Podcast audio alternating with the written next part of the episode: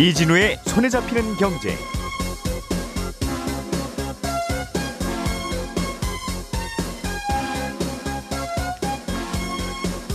안녕하십니까 이진우입니다.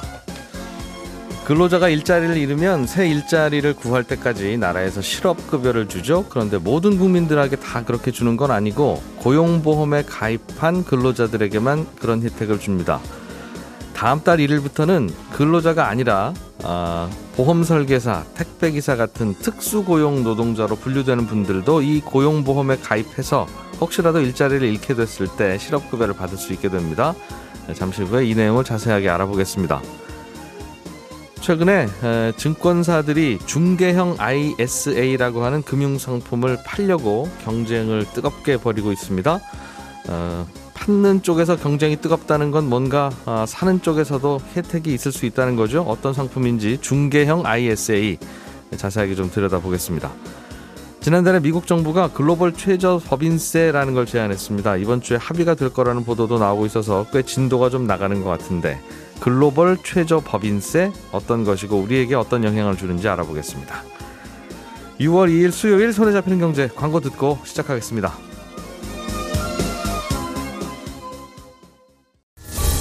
오늘의 뉴스를 프로파일링 합니다. 평일 저녁 6시 5분 표창원의 뉴스 하이킥.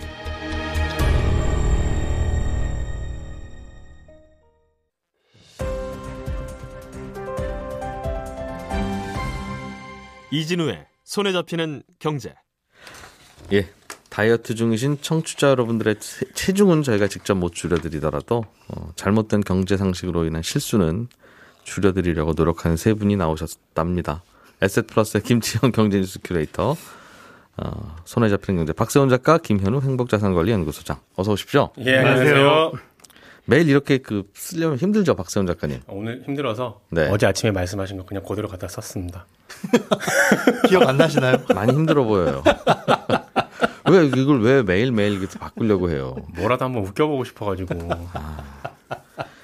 점점 나, 점점 나이 들수록 조심해야 하는 것 중에 하나가 억눌러야 되는 것 중에 하나가 개그 본능 이런 거예요.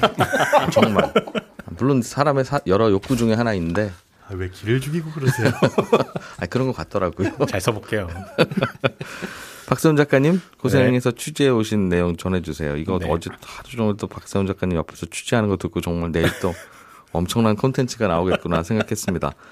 특수고용 노동자들도 네. 실업급여를 받을 수 있게 됐다. 이게 네. 요지인데 네. 특수고용 노동자라고 하는 게 어떤 분들을 의미합니까? 어디 회사에 완전히 속해 있는 직장인도 아니고 예. 완전히 혼자 자유롭게 자영업을 하는 것도 아닌 그 중간에 끼인 분들을 얘기합니다. 대략 우리나라에 한 230만 명 정도가 특수고용 노동자라고 추산을 하는데 맞네요. 그렇습니다. 예를 들면 보험 설계사, 학습지 방문 가사, 아 방문 강사, 화물 차주, 이런 분들이 특수고용 노동자에 해당되고요. 음. 지금은 이런 분들이 산재보험은 가입이 되고 고용보험은 가입이 안 됐는데 예. 다음 달부터는 아까 말씀드린 직종 포함해서 12개 직종에서 일하는 분들이 고용보험에 가입하게 됩니다. 음. 다만 골프장에서 캐디로 일하는 분들은 소득 파악이 안 되기 때문에 가입이 안 되고요. 예. 퀵 서비스 하시는 분들 그리고 대리운전 기사님들은 내년 1월부터 가입이 됩니다. 음.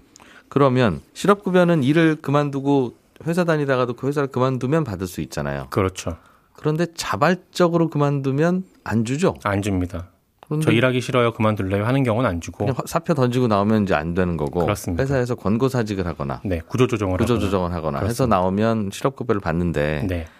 그럼 특수고용 노동자들은 어떤 경우에 받게 되는 겁니까? 이분들도 비슷합니다. 비자, 비자발적 실업인 경우, 그러니까 회사 구조 조정하는 바람에 해고가 되거나 예. 권고 사직을 당하거나 계약 만료로 이제 그 일을 더 이상 하지 못할 때 이럴 때 실업급여를 받을 수 있고요. 음. 그리고 또 하나가 있습니다. 특수고용직 고용보험에서는 버는 돈이 예전보다 적어져서 이직을 하는 경우에도 실업급여를 줍니다. 어, 그게 무슨 말이죠? 어, 그러니까 그 특수고용 노동자들은 예. 일감이 줄어드는 경우들이 있어요. 뭐 예를 들어서 그럼 뭐 퀵서비스 네. 하다 보면 일감이 줄어들 수도 있죠. 그럴 수도 있죠. 예. 그런 경우에 소득이 감소했을 경우에는 아, 내가 여기서 여기서 일을 했다가는 예전 소득을 못 받겠다. 다른 예. 데로 이직을 해야겠다 라는 경우 이직할 때까지는 실업급여를 줍니다. 다만 음. 소득이 그럼 어느 정도로 감소를 해야 되냐? 아, 소득이 감소하면 일자리 잃은 걸로 본다는 거군요. 그렇습니다. 그러니까 예. 직전 3개월 소득이 작년 동일 기간보다 30% 이상 감소하거나 예. 또는 직전 12개월 동안 전년도 월 평균 보수보다 30% 이상 감소한 달이 5개월 이상인 경우 말이 굉장히 어렵죠. 대략 한 30% 이상 감소했으면 그 조- 자격 언저리가 된다는 뜻인데요. 그렇습니다. 그리고 예. 출산으로 일을 못하게 되는 경우도 받을 수 있습니다. 출산일 전에 보험료를 3개월 이상 납부한 경우 네. 출산일 직전 1년간 월 평균 보수의 100%를 90일간 지급합니다. 음, 100%라면 벌던 돈 그렇습니다. 이걸 석 달치를 준다. 그렇습니다. 음, 좋은 것 같은데 보험료는 얼마입니까? 보험료는 월 소득의 1.4%를 보험료로 내고요. 예. 가입자가 절반, 사업자가 절반 내는 구조입니다. 어, 근데 여기서 소득은 내가 번 돈 그대로를 보는 게 아니라 번 돈에서 경비를 뺀 걸 기준으로 합니다. 대략 번 돈의 20%를 경비로 치는데 예. 100만 원을 벌었다. 그럼 20만 원을 뺀 80만 원에 1.4% 매기는 겁니다. 아, 예, 한 달에 한 300만 원 정도 버시는 분은 그럼 한 20% 빼면 240만 원일 거고 거기서 1.4%면 한 3, 0.7 이죠. 3만 원. 어. 반반씩 회사랑 반반씩 내니까 한 15,000원 15,000원 정도 한 달에 더 내면 이런 혜택이 생기는 거군요. 그렇습니다. 아, 궁금한 게 이제 두 가지쯤 생기는데 네. 하나는 월급 받는 셀러리맨들은 이런 제도가 쉽게 도입된 이유가 네. 월급이 정확히 얼마인지 이런 단위까지 회사에서 다 알잖아요. 그렇습니다. 그러니까 뭐 정확히 그 소득의 몇 퍼센트 음. 이렇게 내는 거니까 네. 되는데 이분들은 소득이 뭐 정확히. 집계되는지는 잘 모르겠어요. 네. 그러니 그런 부분에 대한 불투명도 있을 거고 아마도 제일 문제가 되는 게 이거는 자발적인 실업인지 아닌지도 알기 어렵고 네. 이제 이런 일을 선택하는 분들 중에는 어 이렇게 시간을 활용하기 위해서 하는 분들도 있잖아요. 그렇습니다. 그러니까 자발적으로 스스로 소득을 좀 줄일 수도 있고 네. 어, 많은 경우는 아니겠습니다만 네.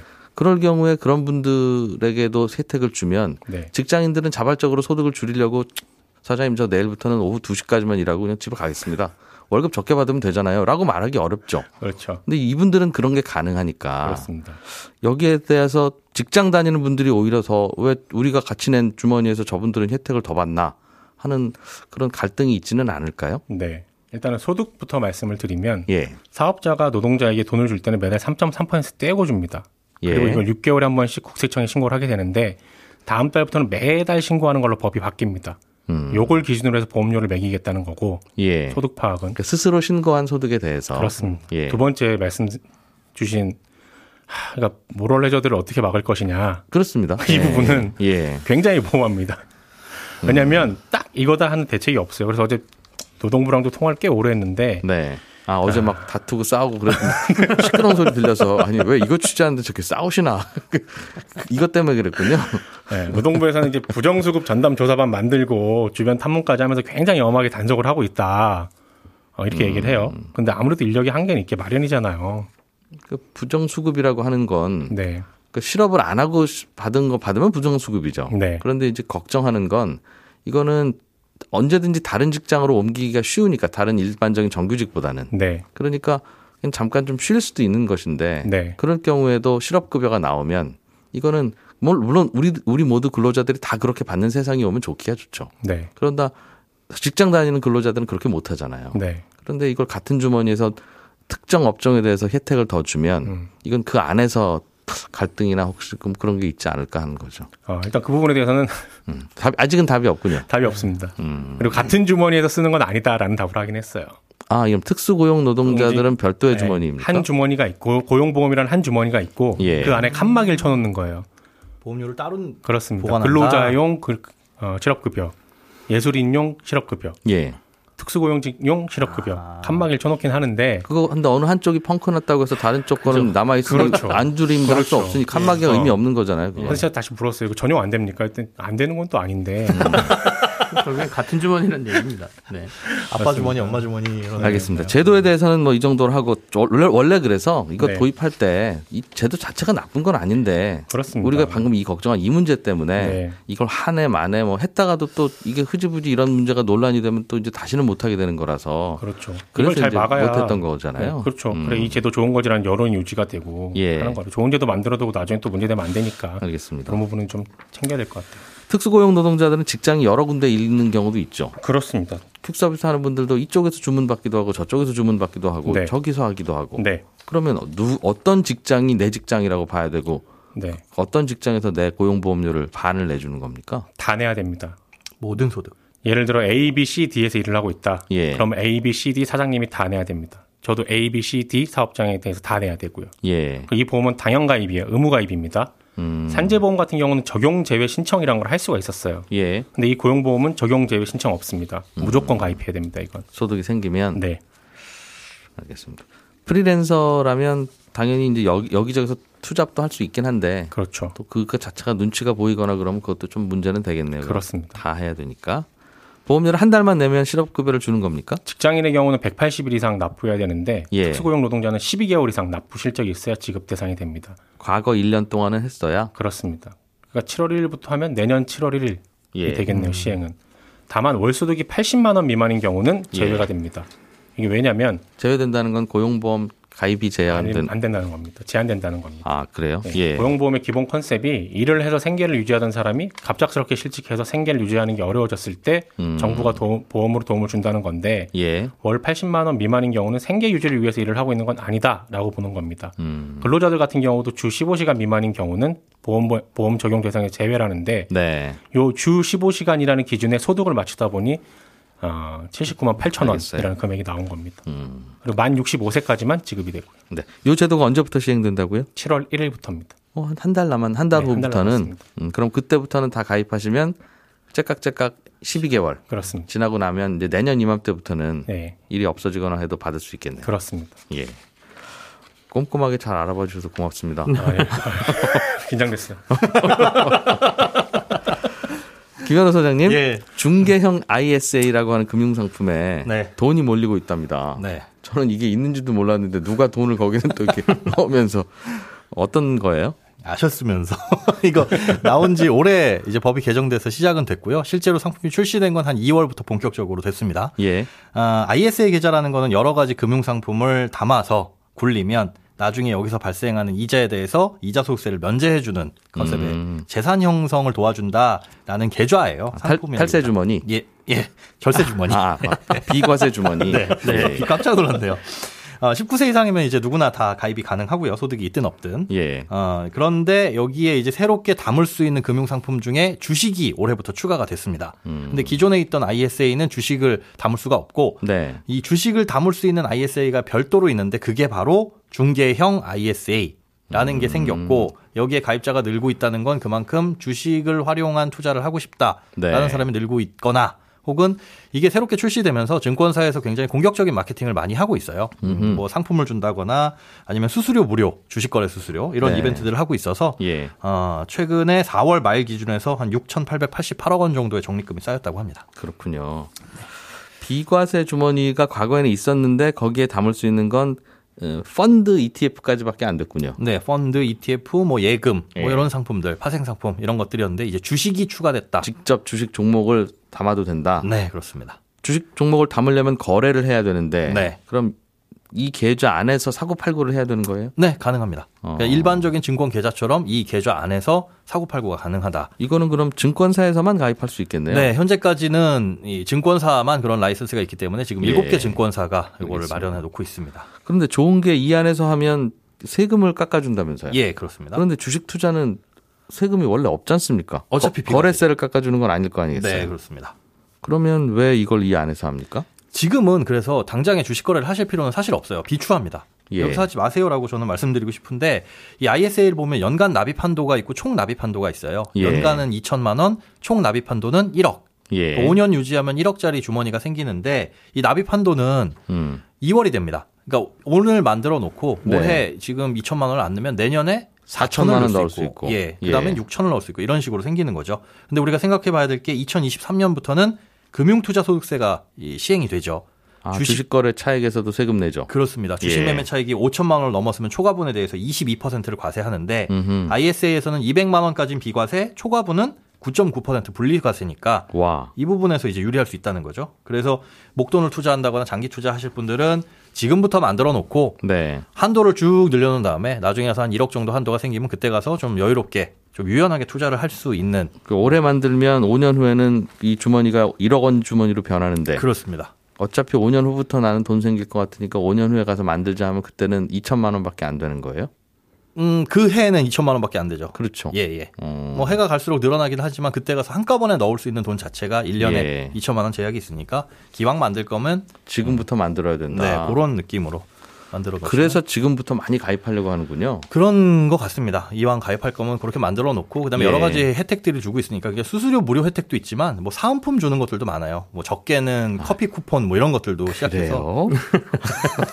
사실 근데 그게 굉장한 유인이 됩니다. 아, 저 당연하죠. 네, 커피 쿠폰 공짜로 주는 게 어, 그래서 커피 쿠폰에 흔들리시는군요. 어, 그럼요.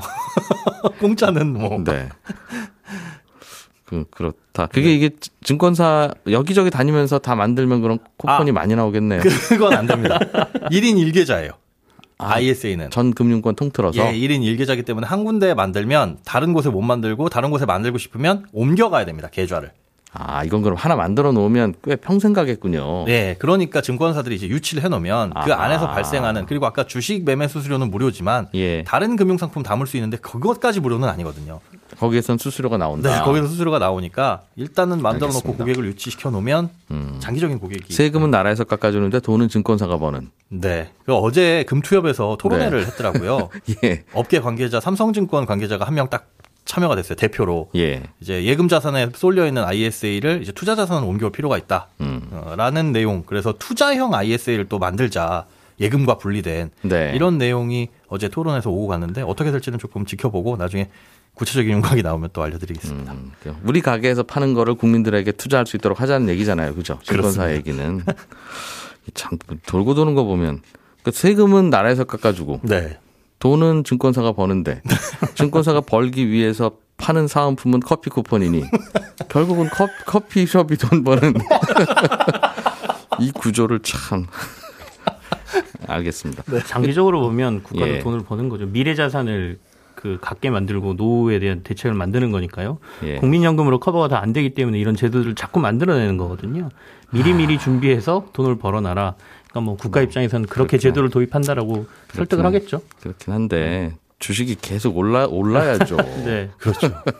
그게 맹점이죠. 이게 이제 작년에 한번 바짝 올랐다고 해서 이게 다들 주식으로만 해야 돈 버는 거구나라고 생각하니까 위험하죠. 다들 이제 이걸로 다 옮깁시다. 뭐 예금은 다 깹시다.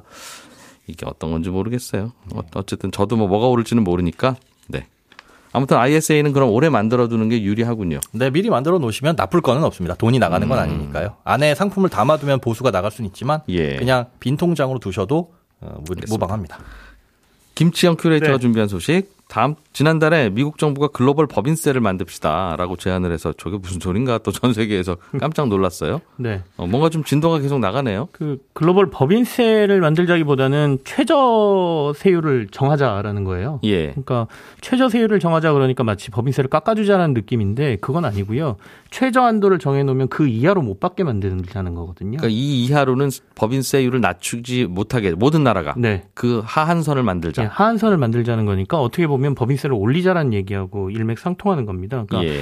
바이든 정부가 들어서면서부터 글로벌 법인세 얘기가 나오기 시작했고요. 음. 한21% 정도의 글로벌 법인세 최저 한도를 정하자라고 제안을 했었거든요. 예. 그게 그래서 조금 글로벌 뭐 OECD에서도 얘기가 이루어지고 유럽 연합에서도 얘기가 이루어지고 하다가 지금 그 올해 그 이달 11일하고 12일 날 G7 정상 회의가 런던에서 열리거든요. 예. 여기에서 이 글로벌 법인세 최저 한도와 관련돼서 공동 성명이 나올 것 같다라는 얘기가 어제 외신을 통해서 나왔습니다. 음, 정말 그 라인을 정한다. 네네. 그러니까 그 예를 들면 그 법인세율의 하한선이 15%라고 정해진다면 14%가 법인세인 나라는 이제 불법이다 이거죠. 뭐 누가 처벌하는지는 몰라도 하여튼 그런 반칙이다. 네네. 어, 우리끼리 그러지 말자.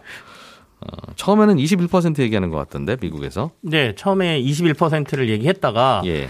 이 너무 높다라고 반발이 좀 있었고 예. 유럽 쪽이나 OECD에서 12.5%로 하자라는 음. 제안이 나왔습니다. 그러니까 미국이 어, 지난달 20일에 그러면 15% 정도로 제안을 하겠다라고 음. 스- 낮춰서 제안을 했습니다. 그렇다 보니까 12.5하고 15는 얼마 차이가 안 나잖아요. 합의될 만하다 이거죠. 예, 그래서 곧 합의가 될 것 같은데 세율을 합의한다기보다는 어, 최저 법인세를 도입하는 데 대한 합의가 좀 이루어질 것 같다는 일단은 거고. 예. 어, 지금 G7 정상회의에 우리나라는 초청국으로 포함이 돼 있거든요. 예. 그래서 우리나라도 뭐 글로벌 국가 중에 상당히 그 산업적으로 보면 경제 규모로 보면 꽤 음. 영향력을 발휘하는 국가이기 때문에 예. 영향을 받을 수밖에 없는 상황이다 이렇게 볼 수 있겠습니다. 이게 듣자 하니 법인세를 좀 노- 놀리고 싶은데 증세를 하고 싶은데 네. 어떤 나라에서만 법인세를 중세하면 그 기업들이 다 다른 나라로 빠져나가거나 실제로 기업의 실체가 빠져나가지는 않더라도 네. 저는 저 나라에서 번 돈이에요 하면서 세율 높은 나라에서는 네. 세금 덜 내려고 막 이런 노력이 벌어지니 모든 나라가 다들 좀 법인세를 올리자. 그래야 기업들이 어디 화성으로는 못 갈 테니까. 네. 어, 그런 제안이죠. 그렇습니다. 미국 입장에서는 지금 워낙 많은 재정을 코로나 극복을 위해서 투자를 하고 있기 때문에 직접 지원도 하고 뭐 예. 인프라 투자도 하고 하다 보니까 음. 재정 문제가 심각하죠. 그러다 보니 세금을 올려야겠다는 생각이 있었고요. 또 트럼프 대통령이 낮춰놨잖아요. 워낙 네. 낮게 낮춰놓다 보니까 예. 지금 28%까지 올리겠다는 얘기를 하고 있거든요. 음. 그러니까 방금 전에 말씀하신 것처럼 어 기업들이 그러면 범위세 낮은 국가로 가버리겠어라는 예. 얘기도 나오는데 글로벌로 제한할 수 있는 이유는 모든 나라가 지금 비슷한 상황이라는 거예요. 음흠. 다들 돈을 너무 많이 써서 예. 실제로 세계 1차 대전, 2차 대전 이후에 재정 악화된 정도로 음. 글로벌 국가들이 다 재정이 악화돼 있으니 예. 이참에 그러면 다 같이 최저세율을 정하고 법인세를 올려서 예. 계속해서 지속적으로 돈을 풀 수 있는 구조를 좀 만들어야 글로벌 경기가 살아나지 않겠느냐. 음. 이게 약간 합의점에 이르렀다 이렇게 볼 수도 있습니다. 그렇겠네요. 기업들 입장에서는 돈 풀면 뭐하니 계속 세금 걷어가면 이게 전기가 살겠습니까? 네. 이런 얘기를 하고 싶을 텐데 어쨌든 그건 어, 이게 좀 시간이 한참 걸리긴 하겠는데 그 이게 트렌드로 자리 잡을지 이게 관심인 그런 주제네요. 예. 일단은 미국이 28% 세율 올리는 거를 올 7월에 하원에 예. 올리거든요. 예. 그거 통과 여부를 좀 보는 게 여러 가지 면에서 조금 영향, 글로벌 경제에 미치는 영향 이런 부분이 알겠습니다. 있을 것 같습니다. 예. 자, 오늘은 이쯤에서 정리를 좀 해야 되겠네요. 어, 7208번님께서 방금 지금 무슨 뭐 가입하라고 하셨죠?